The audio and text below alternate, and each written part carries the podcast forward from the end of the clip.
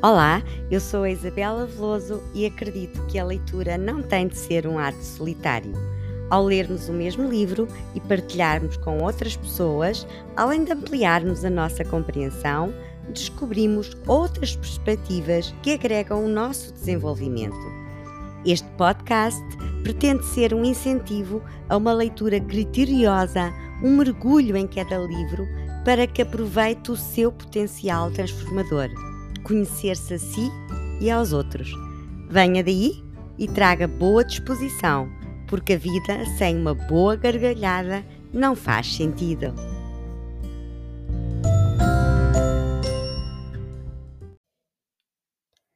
Carta 8 de 124 cartas a Lucílio de Sêneca. Esta carta fala-nos do isolamento do filósofo. Você diz: você me ordena a evitar a multidão, afastar-se dos homens e a contentar-me com a minha própria consciência? Onde estão, então, os conselhos de sua escola que ordenam que um homem morra em meio a um trabalho produtivo? Quanto à conduta que de vez em quando pareço-lhe recomendar, meu objetivo em me calar e trancar a porta é poder ajudar um número maior. Nunca passo um dia ocioso. Aproveito até mesmo uma parte da noite para estudar. Não me permito tempo para dormir, mas me rendo a ele quando preciso e quando meus olhos estão cansados de acordar e prestes a se fechar, eu os mantenho aberto, trabalhando. Afastei-me não apenas dos homens, mas dos negócios, especialmente dos meus próprios. Estou a trabalhar para as gerações posteriores, escrevendo algumas ideias que podem ser úteis para elas. Existem certos conselhos benéficos que podem ser comparados às prescrições dos remédios úteis. Estes eu estou a colocar por escrito, pois os achei úteis no tratamento de minhas próprias feridas, as quais se não totalmente curadas, pelo menos cessaram de se espalhar. Aponta a outros homens o caminho certo que descobri tarde na vida, quando cansado de vagar. Eu clamo-lhes: evitem tudo o que agrada à multidão, evitem as dádivas do acaso. Parem frente a todo o bem que o acaso lhes traz. Receba-os com um espírito de dúvida e medo pois são os animais e peixes tolos que são enganados pela tentação das esperanças. Vocês chamam essas coisas de presentes da sorte?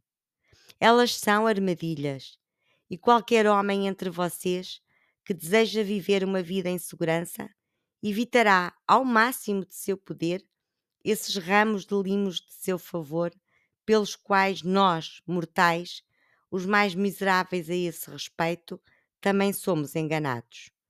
Pois pensamos que os mantemos em nossas mãos, mas eles nos prendem nas suas. Tal trilha nos leva a caminhos precipitados e a vida nessas alturas termina numa queda.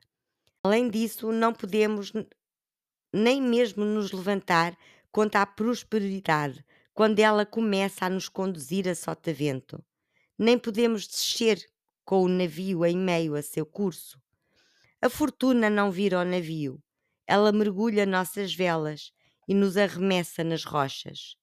Segure-se então a esta regra de vida sã e saudável.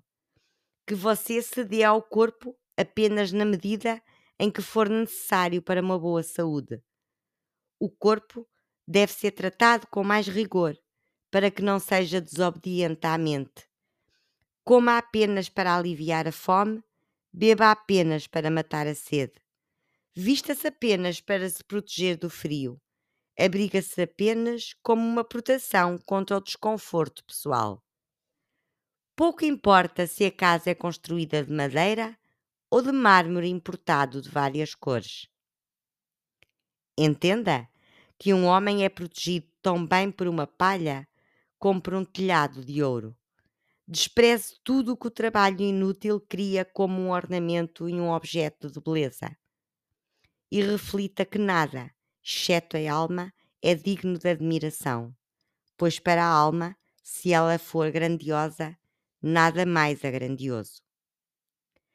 Quando comungo em tais termos comigo mesmo e com as gerações futuras, você não acha que estou fazendo mais bem do que quando apareço como advogado no tribunal? Ou carimbo o meu carimbo em um testamento? Ou dou minha assistência no Senado por palavra ou ação a um candidato? Acredita em mim. Aqueles que parecem não estar ocupados com nada estão ocupados com tarefas maiores. Estão lidando ao mesmo tempo com coisas mortais e imortais. Mas devo parar e pagar minha contribuição habitual para equilibrar esta carta. O pagamento não será feito de minha própria propriedade, pois ainda estou colando de Epicuro. Li hoje, em suas obras, a seguinte frase: Se queres gozar da verdadeira liberdade, deve ser escravo da filosofia. O homem que se submete e se entrega a ela não fica à espera. Ele é emancipado no ato, pois o próprio serviço da filosofia é a liberdade. É provável que você me pergunte por que cito tantas palavras nobres de Epicuro em vez de palavras tiradas da nossa própria escola. Mas há alguma razão para você considerá-los como ditos exclusivos de Epicuro e não de propriedade comum? Quantos poetas apresentam ideias que foram expressas ou que podem ainda ser preferidas por filósofos? Não preciso tocar nas tragédias e em nossos escritores de drama, pois estes últimos também são um tanto sérios e ficam a meio caminho entre a comédia e a tragédia. Que quantidade de versos sagazes estão enterrados na mímica! Quantas falas de Públio são dignas de serem ditas por atores vestidos de buskin bem como pelos que usam sandálias. Estávamos discutindo um momento atrás, onde ele diz que os presentes do acaso não devem ser considerados como parte das nossas posses.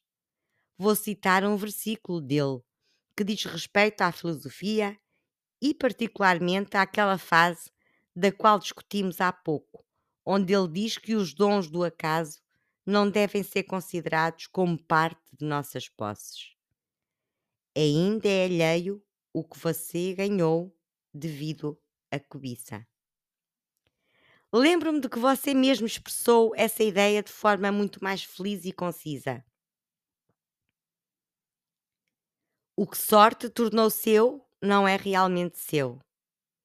E um terceiro, falado por você ainda com mais alegria, não deve ser omitido. O bem que pode ser dado também pode ser removido. Não vou cobrar isso na conta de despesas, porque o que dei a você é fruto do seu próprio estoque. Adeus.